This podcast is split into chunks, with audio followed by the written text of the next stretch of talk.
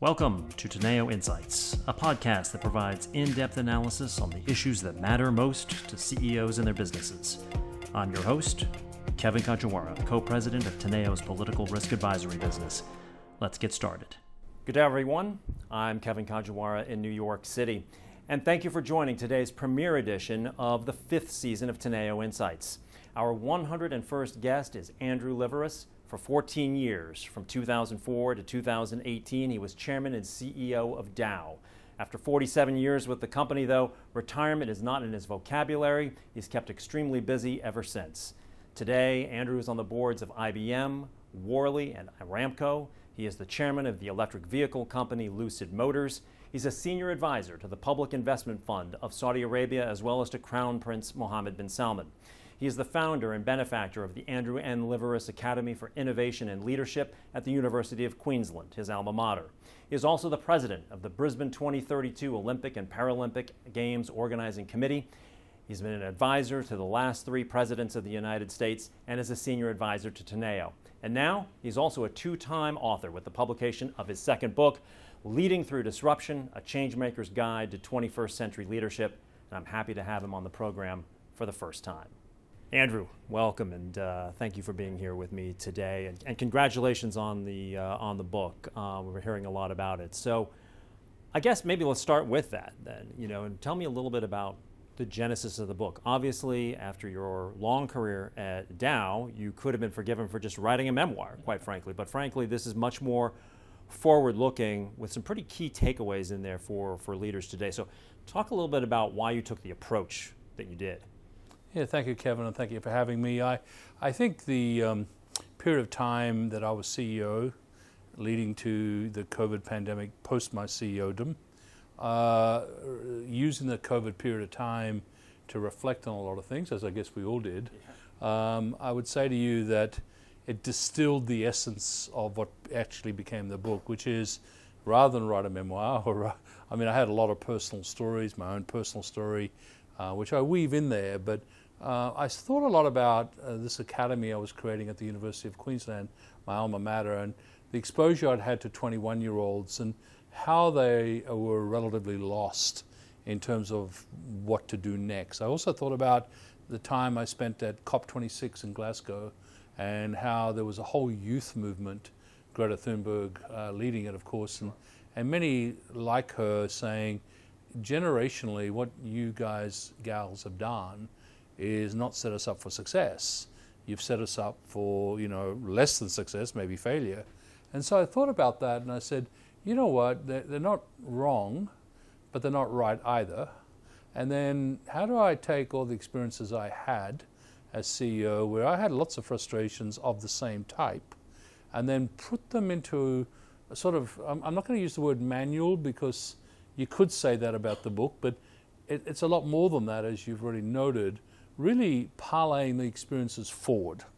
In other words, think through the big topics of our day, the collision of all these tectonic forces, the lack of maybe not easy answers, but the lack of any sort of solutions.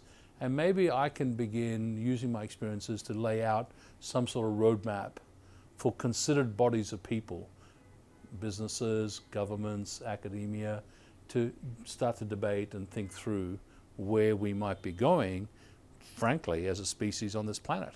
And so the big picture going down to specific pragmatic examples is the way I sort of approached it. And, you know, when I tested the thesis with the publisher, uh, they said, look, there's not many books out there like that. So, yeah, uh, and then the word disruption came to mind. Right. That, you know, frankly, what I really am articulating is a disruptive era and that a new normal is approaching, and that normal is an abnormal, and the constancy of abnormal conditions has led to this now cry for some better path forward. So let's unpack that a little bit, because yeah. as you point out, the, the title of the book is Leading Through Disruption, and quite frankly, as long as I've known you, since you were at Dow, and, mm-hmm. and, and since then, I, have I've always thought of you as somebody who's embraced disruption, actually. And, right maybe even been a disruptor yourself. And I don't mean that in any sort of reckless, like running into, into enemy oncoming fire in any way, right. but rather a let's not let a crisis go to waste and let's not misinterpret an inflection point kind of a way. So with that as the background, you know, set the table, set the table for us a little bit on, on where you kind of see the world going and what that means for the corporate operating environment writ large. Corporate operating environment writ large, uh, as I said at the beginning of my journey as CEO, I benchmarked successful CEOs and ones that have just retired and ones that have been in their job a long time, and I took down lots of notes. And through my 14 and a half years as CEO, I, I refer to those notes and I noticed increasingly how re- redundant and how non applicable they were. And what I was noticing was that actually the rule book hadn't been written, and where I needed to go to find answers was nowhere obvious. Institutions that we had set up last century were not working very well. Politics going, was going to extreme positions. Policy was absent from politics business was absent from policy.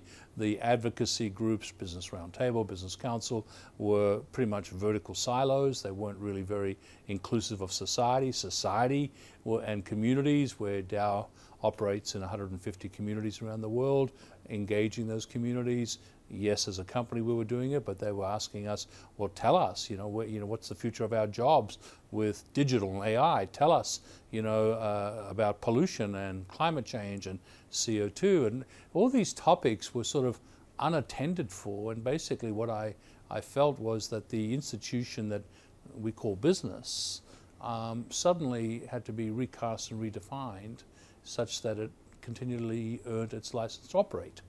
Uh, in essence, what we may have forgotten is society gives us that license to operate. Society relies on governments to set the rules. If government is ineffective in setting the rules, then where are the rules coming from, especially in these major fissures that are occurring, like digital, like environmental, like social, like geopolitical? Bringing together all those topics into set the table for the menu of policies was a complicated thing. And yet, everyone out there was basically speaking their book. Nobody was speaking for basically everyone's book.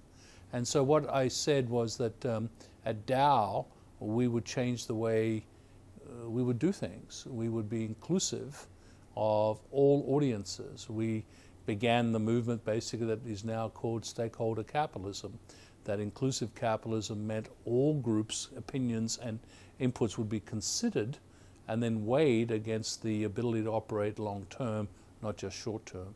So, in essence, this overwhelming notion that the only enterprise out there left that was thinking long term was the corporate institution. And yet, the corporate institution, not all of us, was, were responsive. We were operating to 90 day paradigms based on our financial owner wanting a financial outcome every 90 days. Short termism and CEOs and boards were starting to now affect livelihoods, affect ability to invest in R&D, affect capital growth programs. And so we had to change the menu of policies to get back to long-termism. So you, you say that the, the one institution that's thinking long term is the corporate entity, but is that that is versus a Western democratic government, right, with the two-year yeah. uh, congressional election cycle or the, the election revolving doors we've seen in parliamentary democracies and the like.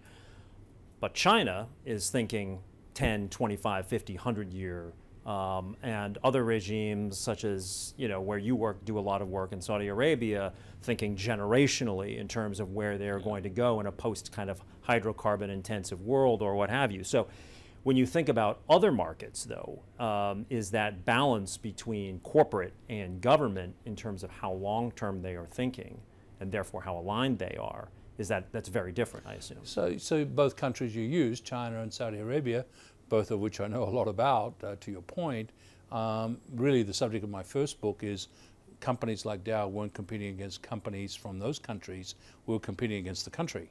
So Dow was competing against China Inc.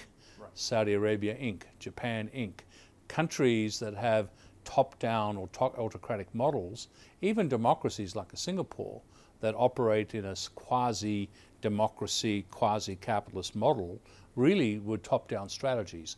And it was an era in the United States, FDR and the like, that had industrial policy and policies that were set from the center. Those democratic models had evolved this notion that a free market, Friedman, basically the market would set the rules.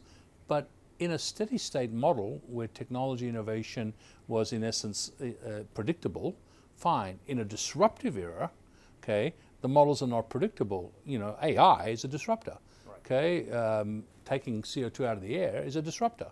Uh, we're looking at China and its growth now as the world's second largest economy, soon to be the world's largest, with its own ecosystem, is a disruptor. So in that model, okay, you now have to start to think through all these things that are basically saying, what's the government model for that era? And if, if I elect politicians who aren't either educated on te- technology, digital, aren't on environment, aren't educated, then I'm relying on the bureaucracy. If I'm relying on the bureaucracy, who's working with the bureaucracy? The state agencies, the, the dif- different departments in government. Well, business better be. Business better be at the table helping the regulator set the smarter reg. Regulations are good if done right, if fact based, and if think about the long term. In an autocratic system, that can be done. Now, of course, there's autocracies that aren't all that great, right? You don't want dictatorships. You want benevolent autocracies that think long term. Of course, in Western capitalism and Western democracies, that isn't happening anymore. Democracies and capitalism in the Western model are all short term. So that's where I say in the book, maybe what's going on is democracy and capitalism in the last century model is going through a divorce that we need to now re educate the society at large about how rules get set, and that should be done by a new type of politician, and that should be done by a new type of interface between government and business. Okay, so I want to come back to a number of those things, but what we've just covered now is the disruption that's in the title. But the yeah. subtitle of the book is A Changemaker's Guide to 21st Century Leadership. Now, occurs to me that when you think about the, the pantheon of CEOs of Fortune 100 companies, sort of leaving aside for a moment the, the young ones running the, uh, the Silicon Valley companies, but, but, the, yeah. but the major American corporations, most of these people are in their 50s or 60s. They mm. came of age thinking that this this ecosystem that had been created in the post-war, uh, post-war era by the United States and its allies, what we kind of broadly refer to as globalization, that was going to be the paradigm you were going to be operating in, and your success or failure was going to be how you navigated that.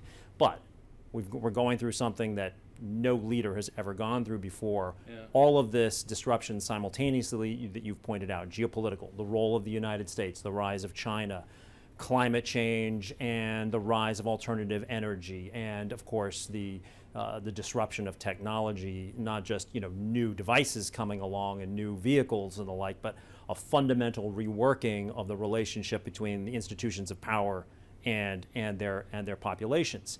And you know, you say in the book, um, business leaders lack a toolbox for this century, um, which is striking considering we're almost a quarter of a way through it.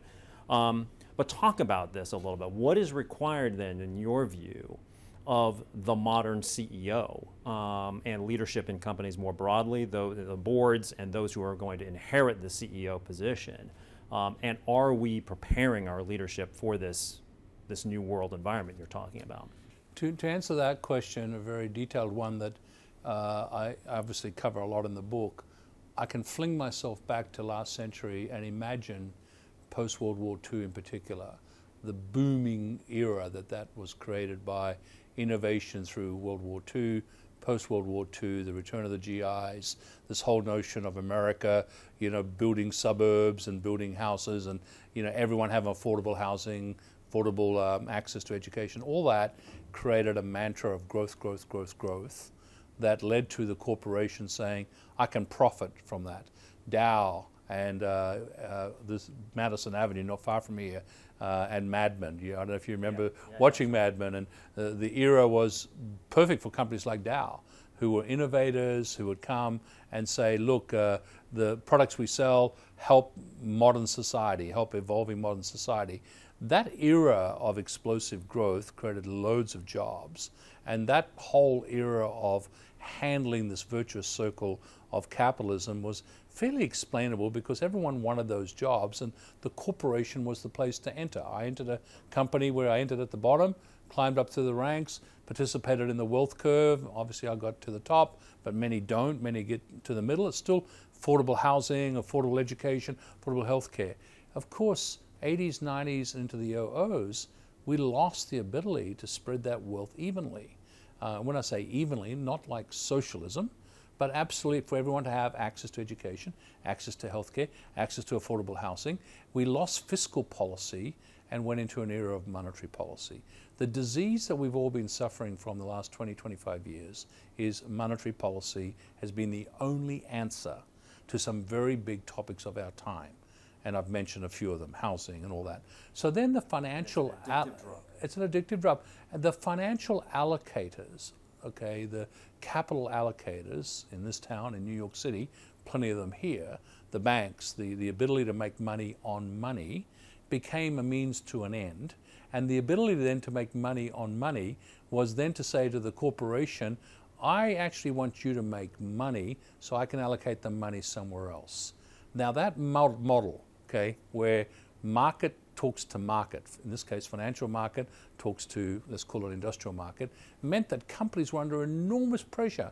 I don't know if you remember Danny DeVito in the movie, you know, Easy Money, and where he went up to some paper mill uh, in New England somewhere, and basically a family owned paper mill, they were employing people forever, and he basically said, well, this is inefficient, throw out all management, throw out all workers, bring in automation, get rid of the jobs. Community was ravaged. Okay?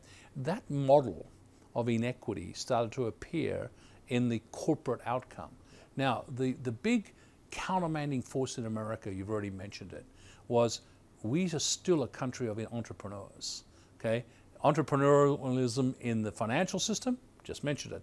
Entrepreneurialism in the innovation system, Silicon Valley, the Boston Corridor, in biotech and, and, and tech tech, we, we were great. But what happened is the great middle didn't participate in any of those models. Okay, the ones who went to the great universities participated in the entrepreneurial model. The ones that went to you know the great universities, the Whartons and the uh, you know the um, Columbias and all that, went, participated in the top end model, the financial services. The great middle hollowed out, hollowed out access to education, access to healthcare, access to meaningful jobs. That inequality is what arrived because of monetary policy. So I've been thinking that through. My first book was really to try and bring back industrial policy, make it in America, to absolutely close the gap between this notion of offshoring because of labor cost and onshoring because of supply chains and technological innovation. The pandemic brought that home big time. So I would give President Biden a lot of credit because onshoring for value creating jobs in this country the three acts that were introduced, the infrastructure one, the CHIPS one, and the Inflation Reduction Act, have done that. Okay, that really is in essence trying to create the types of jobs in this country that means small medium companies can actually have wealth growth and innovate and invest in R&D. We still haven't fixed the financial system in terms of capital allocation. Now, I'm only going through all of that to give you the background of why I think a new system is needed and I don't know what to call it. It's in the book, it's called inclusive capitalism. Uh, it's probably the wrong one. I, I don't have a better term. What it means is business redefines the ecosystem of business. New profit pools can be created from disruption, as I did at Dow. And I got to tell you, it wasn't easy, but we did it. Risk the entire company against the disruption. In essence, to go from this platform of doing business to a platform of being an innovator in a complete new business, you have to risk the entire enterprise to create a new total available market and new profit pool. In environment and social factors, there's disruption going on where you can actually benefit as a strategy. And in the chapter on ESG, I talk about that and how we should treat ESG as a business opportunity. So what I'm really trying to articulate for you is reframe the model, okay? Recreate the American corporate entrepreneur. Put in place policies that encourage that. Put in place standards that are modern standards, not last century standards. Try to educate regulators to get the better environmental and social standard. Work with them, get a different type of politician, and then a different type of CEO will emerge. Work on boards to try and get boards to support that type of management. In other words, fight off short termism. I lay out all those lessons from my own experiences in the book, and chapter by chapter by chapter, I've done a very you know, quick summary here for you. I go through each of these. So let's go from the macro down to some brass tacks here, yes. and imagine, in a sense, that you're entering the CEO position today, yes. rather than you know rather than yeah. de- two decades ago. Yeah. Um, one of the great quotes in the book is actually not one of yours. It's actually another iconic American business leader, Lou Gerstner, yes. um, uh, from IBM, um, who said essentially that transformation begins with a sense of crisis or emergency, and no institution um, goes through fundamental change unless it believes that it is in deep trouble, um, in, in, in a sense. And so I'm wondering, you know, as you yeah. as you enter into the C-suite or enter into the CEO's office itself, yeah. and you're trying to assemble this leadership team, the people who report to you and the board, to get that sense of you know, of reinvention that you've just been talking about. I mean, I've watched a number of my colleagues flip through the book here, um, and, and everybody stops on the section where you endure the boardroom coup yeah. uh, a couple of years into your yeah. into your into your tenure, and that's a it's a it's an episode that's worthy of an episode of Succession on the one hand, but but the big but the big lesson was, you know, you need to surround yourself yeah. with people who believed in the vision and were on board with that. But how do you remain open to the sort of the undetermined trajectory that we're on and not just be surrounded by the proverbial yes men, uh, if you will. Yeah, so you asked within that, you, you said in an earlier question, disruption, I'm a disruptor. Uh, maybe my whole genetic makeup made me that, maybe my upbringing made me that. You know, I have an unusual upbringing, outback Australia. Uh, in many ways, I often pinched myself along the way. How did I actually get to being interviewed by people like yourself on topics like this. You have come a long way. You do come a long way by going to the edge and looking over, like Lou Gerstner was suggesting, yeah. and saying, there's an abyss there, or flip your head, how do I build a bridge? And, and my mindset was always that way. I made the assumption early on, you refer to the boardroom coup, that the people around me that had built this great company were still like that. They weren't.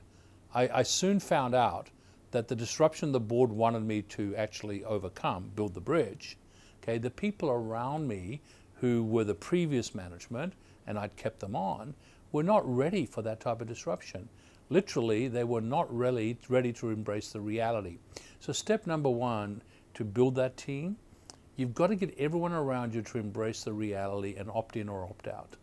Step number two is build scenarios and build choices. Choice one, stay as is. Consequence of that is what? Okay? Right. Uh, build that out. Step two, figure a way to move from where we are to where we need to get to in some time frame faster than the market. Okay? Try and defy the naysayers, the people inside the company, the people on the board, people in investors by facts. Make the choice on scenarios. Step three, the most important, the one you just talked about, is build the team. Build the team on, based on another famous quote, not mine, Wayne Gretzky, where the puck is going, where the, not where the puck's coming from. Trying to, in this era, if I became CEO today, that is the hardest part of it. Where's the puck going? Whether you're involved in EVs, like I am, or whether you're involved in the transition of energy, like uh, I am with Saudi Aramco, whether you're involved in any of these massive tectonic shifts in digital, like I am at IBM, what we're coping with in those companies I just mentioned, Lucid is the first one, is exactly that point. That there is so much around optionality, and then on one side, you know, you can actually fail badly. On the other side, you can succeed, but boy, it's a high risk. Trading off the scenarios needs a team that is willing, absolutely, totally, with the CEO and the board, absolutely articulate, I'm willing to take that risk. In fact, risk management, experience based risk management, is I think what brought me to the table in the first place. I didn't realize that about myself, that I was willing all, throughout my career to take fact based risky decisions and then build a team around it. The last one is the one that I also think is embedded in the book. Take personal leadership on this. Okay, it is all about you standing tall. The other crisis I talk about in the book was the one where we almost bankrupted Dow because of the global financial crisis and the Kuwaitis pulling out of the deal that I had when I was buying Rohm and Haas. Throughout that crisis, I learned that everyone was looking at me for confidence, strength, resilience, persistence. Did I have all the answers? Inside me, no. Inside me, I was worried sick. Inside me, I was having sleepless nights. It was really a tough time, but the price of the position is you can never ever show that vulnerability to the organization around you. Over time, you build the team around you to handle that crisis in that moment. Leading the, the, the ability to actually put the change in place. The big difference, what I just articulated over 15 years of CEO and today, if I became CEO, is how short cycle all that is. Embrace reality, build the scenario, make, build the team, lead the change. The team I had yesterday may not be the team I need tomorrow. Yeah. Can I change people that fast in a corporation? Typically not. People they in companies typically think of their jobs as jobs for life. Passive resistance, the middle management, the clay layer. My advice to current CEOs of any size companies is never lose sight of the people in the front line and be with the troops at all times. Figure out who's in the front line generating revenue and or saving cost and who's overhead and figure out why you need the overhead so how do you then one person whose job is not for life definitely is the ceo right yes. i mean 14 years as ceo of dow you would be an anomaly today right yeah. i mean the average ceo tenure is about three years something like that right. so how do you take everything that you've just said and then institutionalize it and on the one hand it's easy for a CEO to make pledges and promises on you know emissions and so on and so forth because it's not going to be realized by them. The, the next generation of leadership is the one who's going to actually have to fulfill uh, that promise in, in, in, in a sense. So how do you you know how do you instill that then um, in the as, as you said you in the book you can't just sit down in front of the, your website and start listing what the company's values are. The values have to be more organic than that. Yeah, and demonstratable by the CEO office. Look, um, reinvention of yourself in the job is a skill I learnt, and I, one that I would absolutely say has to be part of the persona and the character of any leader, CEO in particular. You actually have to have the ability to step out of yourself, look around and see what's going on, and then change yourself. I count at least six times when I became a different CEO based on what was going on around me. That reinvention of oneself is not easy to do. We are institutionalized as people. We develop habits, we develop routines, we develop certainties in our day. Throw all that out. Throw all that out. In fact, in my Act Two, I've tried to mimic it in my new life, in that I love the ability to absolutely totally assess something in that moment and decide whether it's the right thing to do or not. In, out, in, out. That ability, almost like an accordion, to actually move yourself around what needs to be done is an agility that is embedded in today's character set for leadership that, frankly, is not embedded in society at large. In fact, most people, to use the expression, right, don't want their cheese moved. I mean, fundamentally, people like constancy and stability. It's, it's, it's the way we're built. We love our routines. This is not a world anymore where that is absolutely, totally going to occur. Social media alone has disrupted us all. Okay? Media has disrupted us all. There is breaking news every moment to the point where you don't even know what breaking news is. Yeah. We're all suffering from ADD. It is totally a tumultuous time. No wonder young people are starting to say, well, where do I go to build a career? How do I actually create an ecosystem of some constancy of purpose? And I think this ability to do it as a CEO and still show confidence and direction, North Star, your values, your North Star, but pivot according to the moment is something I learned along the way. And frankly, I have examples in the book where I talk about that, where I had to be a different type of CEO. The global financial crisis, where we almost bankrupted the company, I went to our board and basically said, here's the deal. I got us into this mess. Okay? Give me 90 days, I'll get us out. Did I know I could get us out in 90 days? No. But did I have the passion and energy and the absolute drive to create the fix? It wasn't my doing. I didn't create the GFC. I didn't create the circumstances that led Kuwait to withdraw on us. I didn't time the acquisition to time with the GFC. I didn't do any of that deliberately. Of course you wouldn't. But I did it on my watch. That accountability model and the commitment to change yourself to get to the better answer is, I think, something that I think every leader now needs to have in their repertoire. I think too often we have examples where people don't do that. People absolutely say, This is a platform where I want to do things the way I've used to do them. And you see that in the body politic, right? The problem we now have in the body politic, in your specialty of geopolitics, is absolutely we have people who think that their platforms of society are what got them elected in the first place. And they base themselves on model. In fact, you asked about Saudi Arabia and China.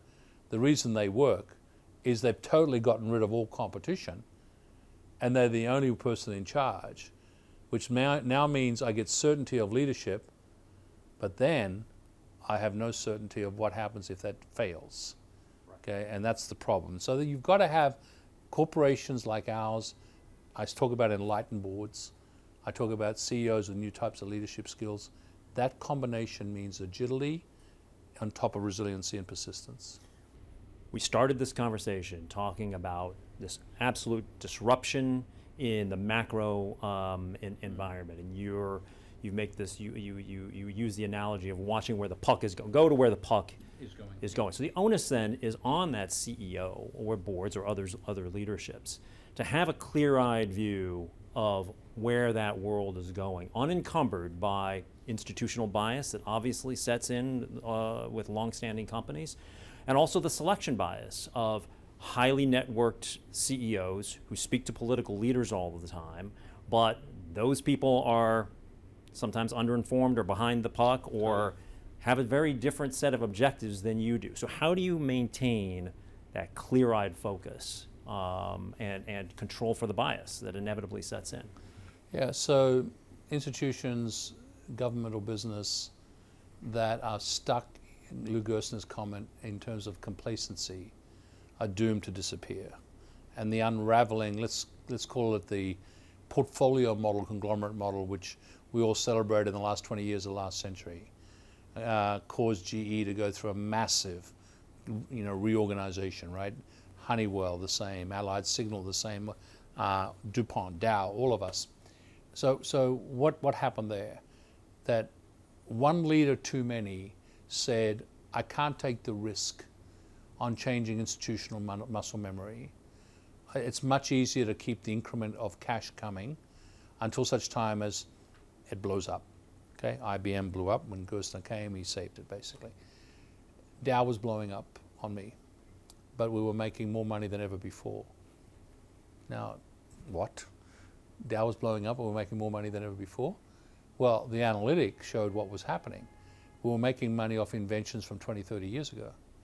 We'd stopped innovating. Right. The next thing that would happen to make money was not there. Clay Christensen and the Innovator's Dilemma is totally that. So, what I do believe in is how to create the disruption inside the institution to absolutely cause the institution to reinvent itself. If I'm small, a small, small company, a startup, a founder, by definition, you're doing it.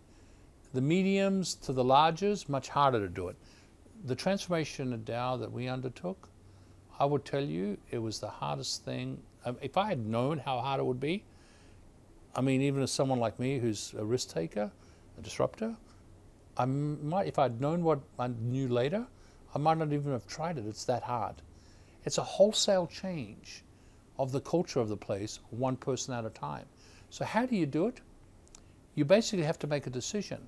On my watch, should I be CEO for 3.8 years and make a lot of money? Okay?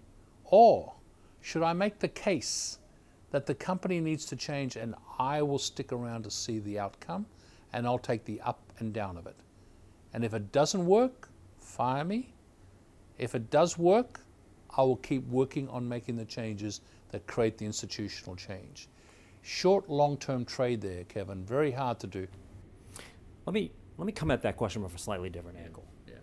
Why do you think so many in late 2021, early 2022, the US government, to an unprecedented degree, declassified intelligence that Russia was going to invade Ukraine. Yeah. On February 24th, 2022, a great number of American companies were completely caught blindsided. They were told it was going to happen and they did not prepare for it. Why? So the triangle called business, government, society, okay, is being redefined as we speak government and government information and government interfaces by the business community have broken down on trust. Trust of information, who's in the in, who's not in the in, is something that needs to be remade. I do believe that business, public-private partnership models that you talked about in autocracies work well because business is involved in setting government strategy. We're not involved in setting government strategy, especially in the cyber defense type, and we're brought in very late. I think that's where a model change is required to rebuild trust. I, I, when I was CEO, the best example of that was how we were doing the strategic and economic dialogue with China uh, under Hank Paulson and um, uh, Secretary of State, I think Condoleezza Rice at the time. Uh, but certainly Hank Paulson brought in business and took us to China and had us engage as an equal partner to government in the business to government dialogue. I think that model needs to be rebuilt. I think President Biden is doing that more than, more than ever. Uh, we are getting asked to come in and comment on things that matter, especially as it relates to cyber strategies and AI strategies. But I think there can be more to be had for that. Notice the business community is also changing. The BRT two years ago made their statement on shareholder and stakeholder capitalism and purpose based business. They basically are saying, hey, we realize we have a bigger role here, so please invite us in so we can help you build trust on things like education, healthcare, affordable housing, and better policies. And the part that I think is still yet to come, and I talk about it in the book, is how we do digital and AI. I think that part of it needs a much better relationship based on trust between business and government. I think that is not what's happened yet. I want to come back to that, but you just brought up China. And I know that when you were chairman of the U.S. China Business Council, yeah. you met on a number of occasions with Xi Jinping. I believe was vice premier at yes. the uh, yes. at the time. What are your what are your observations of him? And do you think that corporate America is have, taking too simplistic of an approach to China, or is it is it as nuanced and and and you know multi-dimensional as it needs to to be? Um, I make my next statements as a Sinophile, as somebody who spent a big part of their career in Asia on the doorstep of China and Hong Kong, someone who admires the opening up under Deng Xiaoping and continued under you know Deng Xiaoming and Hu Jintao, and frankly got to know a lot of the Chinese leadership up close and personal, including uh, Xi Jinping in these early days. Um, the toggle that's occurred is being exacerbated by both sides of the divide the US side and the China side. The symbiotic relationship of you're our market, we'll be your producer, we'll take the money we make, put it into T bonds, that is now being broken and will continue to break. China is making all the signs in the world that it's a rival as its own uh, business ecosystem, geographic ecosystem, nationalism, its own boundary conditions, its own friends and allies, its own bank, all these things is what I think now leads me to the conclusion, and I say it in the book, that US companies have to recraft their strategies completely and not look upon it as what we had as recent as five, ten years ago. What is in essence going on under Xi Jinping is a realization, actually, it's history. It's a return to what China was before the West reduced it to a colonial uh, outpost and, you know, trade in opium and the like. Um, the reascendancy of China as a country and as a culture of significance in the world, and we don't need anything from the West, has arrived. And that means that as a global company, we have to decide as companies what we actually do in China in terms of being a Chinese company in China. Not an American company in China, a local or a Chinese company in China. That is a completely different mindset and the means leads to me to my conclusion, which is we have to become transactional rather than strategic. I want to access the market. I might import products in the market. I may make those products in the market. I'll sell them in the market, and I'll do it not on my best available technology. I'll do it because I'm selling inside a competitive system, not a cooperation system. That system, over years, has been stealing our technology, over years, has become more and more sophisticated, and over years, has become a significant producer of what I do. So it's become a competitor. It's my first book. China Inc. and its companies now are technologically advanced and are exercising their own muscle. So go in with eyes wide open and establish a strategy that says, I want to do it on that basis, but I cannot go do it on the basis that I had as recent as 10 years ago, where I could go in and dominate the market as the only provider of that technology or that product. So go back for one second, because you just said something, and I don't want to let it get lost here, because it's one of the most interesting questions you bring up in the book, which is that do um, that American CEOs and leaders and companies and their shareholders need to ask this question: yeah. Are you an American company that yeah. operates globally, right. or are you a global company that happens to be headquartered in the United States? Yeah. Talk about that distinction. What do you mean by by so that? So the great American multinational, of which Dow was one, born in the '60s, based on this notion that I'm exporting American values not unlike American existentialism, right? The geography model went into the corporation. The corporation was the multinational. The multinational was export the American way, go to markets, establish yourself in the market as an American company.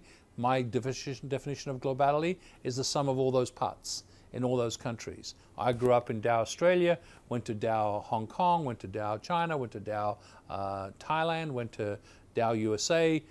It was always Dow uh, the value system of Dow was there in all those countries and all those cultures. I did not have to, okay, really think much about what it meant to be a Thai company in Thailand. Okay, regionalization or even localization was really subsumed by globalization. I could be a global company with headquarters in the United States. Not anymore. Not anymore. I now have to accept that globalization as defined by exporting standards and values is being redefined by country ecosystems changing the rules of how to play away. And if I choose to play away today, okay, am I a US company playing away and redefining myself in those countries in a different model? Or am I still trying to be a global company by the sum of my parts, including those other models? Okay, that Dow Saudi Arabia and Dow USA can coexist. And what's my platform for coexistence? It isn't making money. It's absolutely totally that I recognize the culture and the values as the same, but I accept that the joint venture I have to have in Saudi Arabia is very different than how I operate in Japan. And I think that notion is what we used to have, but now is going to be brought back in spades by what I say in the book is the new globalization which is regionalization. Regionalization of countries with shared values. Okay, so so square this circle then for me, because I think anybody who's been listening to this conversation all along will not be surprised by this, but yeah. but perhaps if they're picking up the book for the first time, they might.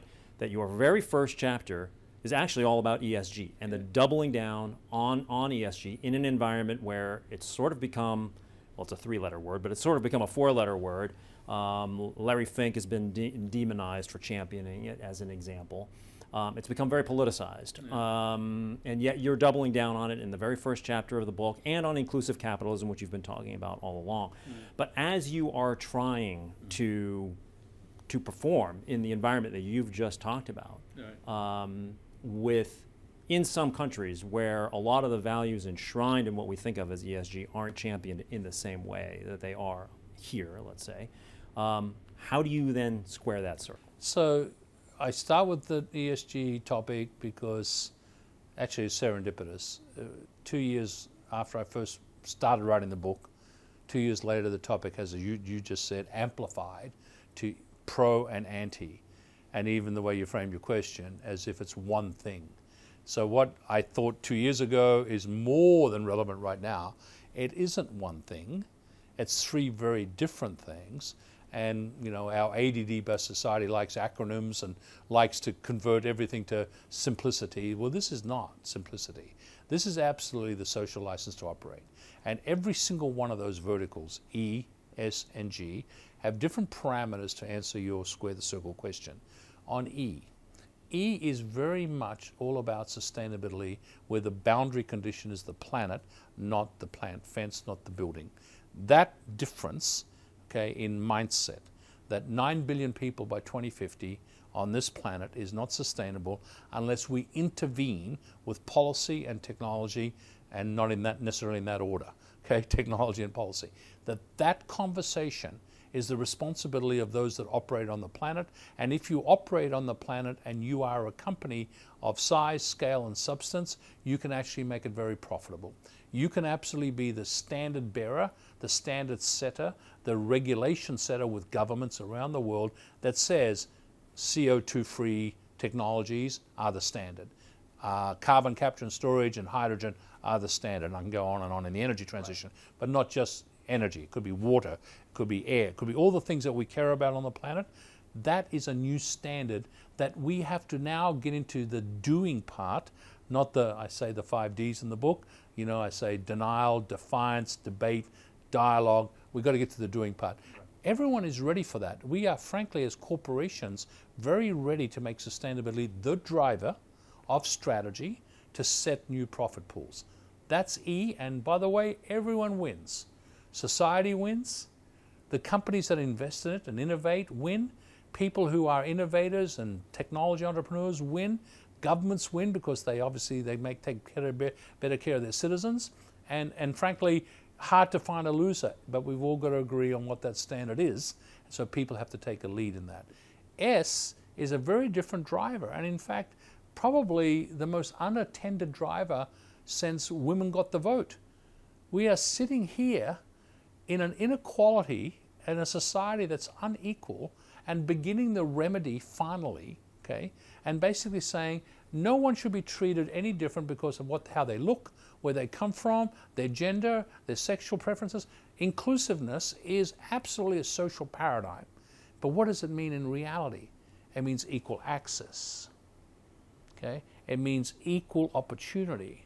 And what better mantra to do that from from a corporation? Corporations, Dow, we operate to those standards. Now, hold us to account. Put in place the systems and the regulations to make sure that women don't get less pay for the same job as men. Okay? We have inequality that's perverse because we basically haven't come up with the systems to track and, and put in place the remedies. So that's S. S is much bigger than that, but that's the big topic in S that I have in the book. And G is the one that we confuse to the gazoo. Okay? G, there's a, there's a big G and a little g. Okay? A big G, big governance systems, is frankly, recrafting all the institutions of this century. The irrelevancy of institutions we created post World War II is stark. Okay, now to get that one done, that book ain't going to solve it. I don't think there's too many ways we're going to solve this other than figuring a way to get countries to work together in, in one planetary system. We've tried it with climate change, we're trying it with G20s and G7s. I don't have any fixes for that other than to make the observation that neither me nor Larry Fink are going to solve big G. Little g, we can work on a lot. And in fact, now relates back to S and to E. Little g is are we exercising our fiduciary control, governance that we have in our supply chains, equality, no prison labor, no child labor, not dealing with countries that don't have first world standards. And if we are, how do we know? Okay? And how do we secure our supply chains so we do the right thing in our entire ecosystem? And how do we help be held to account? That's little g. Little g is also how we govern ourselves. What type of board should we have in today's era? And I have a whole chapter on that. And little g is its own fix. So why, why am I going through this detailed answer to what is in essence a, a very critical question as chapter one? Is I just don't think anyone's put the debate into the terms it should be on. And we are one more time trying to make it, you know, like a reaction to a fad. You know, wokeism, anti wokeism, pro ESG, anti ESG. Society, unfortunately, is simplifying three very important and critical topics. I put it on our policymakers, our elected representatives, and I put it on our business community to absolutely change the debate. And I know there's a lot of CEOs out there who are trying to do it, and I think we've just got to basically get together and make this change happen, frankly, for the good of all those three things. So, Andrew, you've alluded a couple of times in our conversation um, about this public private partnership, um, both in more authoritarian regimes as well as in democracies. But right. I want to focus more on, say, the US in particular for, for, for a moment. About what's the what's the right balance? In a way, we have seen governments around the world come back with a vengeance, particularly through uh, through COVID, um, uh, and they have reasserted themselves in a pretty significant fashion. Um, but you know, we've also seen some real successes uh, in that. Operation Warp Speed that brought the uh, mRNA uh, vaccines to the table. Um, one could make the argument NASA and SpaceX and being able to commercialize um, a lot of uh, a lot of space development. Um, you've already referenced the IRA and the CHIPS Act and the infrastructure uh, infrastructure bill, um, and you know we are starting to see perhaps the innovators in artificial intelligence trying to get government to get ahead of the uh, ahead of the technology questions that are going to be raised, um, and not put ourselves into that box that we got into with social media, where everybody just saw the positives and nobody saw the negative externalities until it was way too way too late. On the other hand, we see CEOs get hauled up in front of Congress all the time, where it becomes very clear that elected officials have not only no idea about the technology they have no idea about the business models. And so how, you know, so what's the right balance between government and and and business from both a regulatory perspective, but also in terms of the incentivizing um, to to go in a certain direction. So I, I reference my lived experience with Business Roundtable and Business Council and National Association of Manufacturers, U.S. Chamber of Commerce, where where it works best is when CEOs lift themselves out of their companies and their sectors and do uh, cross sectorial policies and then go into Capitol Hill, go to the executive branch and speak the book of why society will benefit and therefore they themselves can be a part of the solution on regulating AI. Okay? That works, that's the public private partnership model at its best. Take it one more step, and I was privileged under three presidencies to be part of committees where the government then sets up these committees, which are advisory groups that basically are the relevant state agency or the relevant um, uh, uh, cabinet secretary with uh, business people who are very cross sectorial and come up with answers to U.S. apprenticeships or you know come up with answers to manufacturing policy and regulations. Uh, that is in essence, I say in my first book, the Singapore EDB model okay, where in that case they actually create a board, an official board that absolutely institutionalizes how to take private sector knowledge, the regulatee, with public sector um, uh, activity, the regulator, and come up with a better long range policy. For me, that's best practice. If we can create agencies like that, we, we did create under President Obama uh, Select USA as a good example of that, which is a one stop shop approach to commerce in the United States. In other words, inbound FDI, go one place, select USA, public and private sector people sit there and help advise foreign companies on how to actually site select, where to find the right partner, what sorts of human capital do they need, et cetera, et cetera. If we can institutionalize that sort of model, it sort of lost its way for a while uh, when we basically, you know, especially under the Trump era, we basically said, we're not going to deal with foreign jurisdictions anymore. We're going to be only USA. That confused the business community a lot because the business community was work, you know, used to an American model that operated globally. And as I indicated in an earlier question, maybe that model needs to be revisited anyway, given onshoring of supply chains and what happened with the pandemic. I think the business community is ready to participate in a model that has what I call public private partnerships as its centerpiece, and that's actually something that I think the business community through the various associations would do. On the flip side, where lawmakers and, and legislators really don't trust the business community and why lots of these congressional committees occur is do we actually undertake compliance? Okay, are we in fact fair and do we exercise against compliance? And secondarily, how do we use interest groups and lobbying? And I actually say in the book we should dispense with lobbying. We should dispense with interest groups. In other words, we should take he who has, he or she has the deepest pockets, shouldn't influence who, who the regulator or legislator sees and listens to because it breaks down trust in the system. That is on the negative side of the conversation. Do you need to do both? Probably, okay? Because in essence, influence and interest groups build mistrust.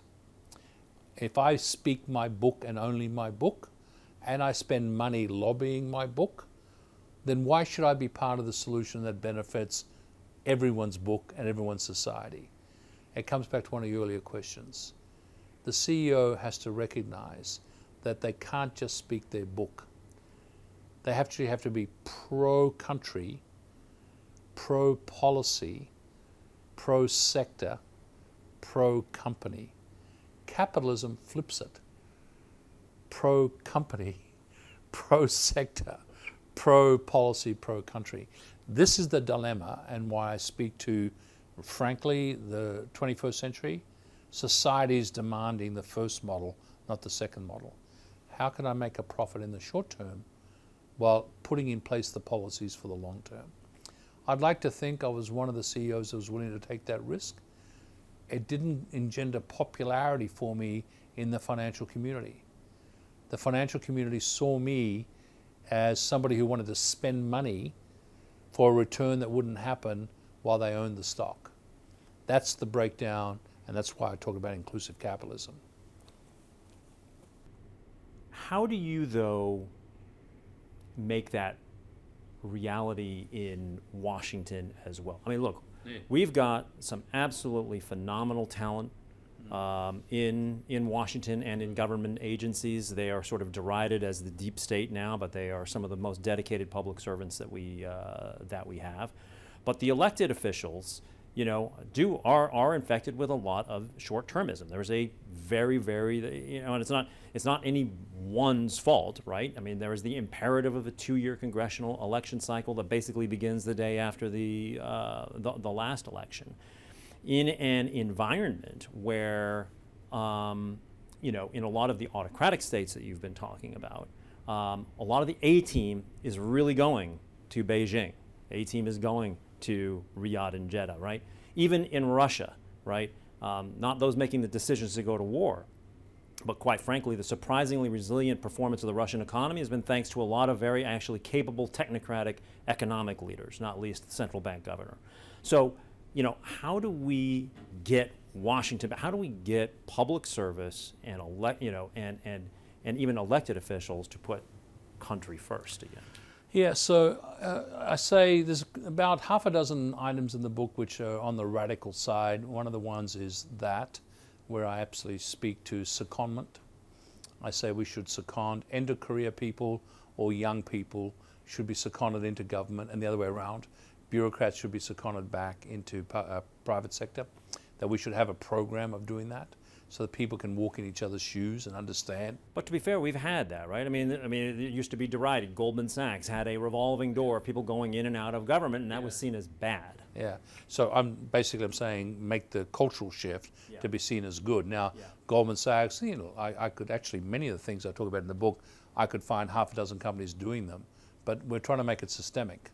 I mean, if I had to go back, the final chapter in the book is a promise or an optimism to make things systemic. The reason the book is written, the very first question you asked me, is why? Because I need, I wanted thought-provoking, systemic changes. Okay, not rifle shot, try one thing. I'm trying to start a conversation where smarter people than me can come on top of it and answer questions that you just asked. For example, how do we make a system fix to this? How do we actually, you're right, incredibly talented people in public servants. But You know, did you ever see the show Yes Minister, the British show? Yeah, I mean, it speaks to your point, right? Yeah. You know, I'll just say what that minister wants to placate. I'll do anything. I'll do what the right thing is anyway. I- I have some experience right now with my Brisbane Olympics job. I'm dealing with state bureaucrats who are incredibly talented, but their political leaders have a different agenda, uh, which is to get re-elected next cycle. Uh, how do you balance do the right thing versus do what the short term is saying? This is, I think, only going to be fixed through a system fix of human capital exchange. I'd like to think of mandatory service. So I retire at age 60 something. Okay? We all go and do two years of government service somewhere. Or I'm a 22, 25, 28 year old. Um, we will allow that person to go run for mayor of the local community or, or whatever position in the local council. Really force people to understand that governments weren't created to have a lived bureaucracy. Governments were created and bureaucracies were created to absolutely serve people with the right thing to do for country. Okay? The politicization of the country shouldn't be the politicization of the bureaucracy and the people trying to do the right thing by the country. Same with companies. By the way, one of the reasons American companies work so well is in the main they've stayed bipartisan. I mean, we position neither side of the aisle. We position, where do we position? The center. What's the center? The center's for country. And frankly, that is my training. I mean, running Dow, I had to work with both sides, and no more stark example than working for President Obama than working for President Trump, right? I mean, you had to find a way to make it work in the context of what the politics of the moment were. So, yes, we've got to help a system fix with the bureaucrats. And you make the point in the book that business as an institution has enjoys higher trust from the American people than our institutions of government. right? And increasingly so. So I want to end with, you know, at the end of your book, you ask the audience, you ask the reader to go through kind of a thought exercise, projecting forward, um, you know, 30, 50 years, and how business is going to fit into that. And as I read your thoughts, I was struck in a couple of different ways. One, you know, um, all of the power um, and and uh, sort of democratizing force that technology, as an example, uh, potentially affords us. Um, but there's a downside to to a lot of these technological developments, as we have have seen the ability of governments to spread disinformation um, or people themselves to spread disinformation, uh, to divide and conquer, uh, to surveil, um, to control, essentially. So it could be utopian or it could be dystopia. So, how did you settle uh, as you ended this? Yeah, I, I settled um, with sort of the intersection comment that I made at the beginning, which I said was divergence and disruption, to convergence and optimism. Uh, and so, again, that's one person's view, that's one person's observation. You write this whole book and you say, So what? Where are we all going? And I, I settled on optimism and convergence with the notion that the marriage of digital and biology, we will see, that regulating AI and technology is going to be very mandatory and necessary. That by doing it and doing it well, which I'm optimistic based on public private partnerships and you know the parts of society that understand it work with the parts of society that have to govern it, and hopefully the, there's a lot of overlap there in terms of subject matter expertise, that we develop, in fact, uh, opportunities and profit pools that absolutely help society go to this better place. And this better place is a carbon free environment, obviously. Uh, we all have to work less because we're redefining work, and that's a whole topic in its own right. That in this extra hours we get, what do we do? We enjoy leisure and we absolutely enjoy experiences and we consume and spend money in those experiences and therefore I use the word happy and this may sound utopian, it definitely is, but we only get to that spot by corralling the technology and managing it for that. Profit pools will be created.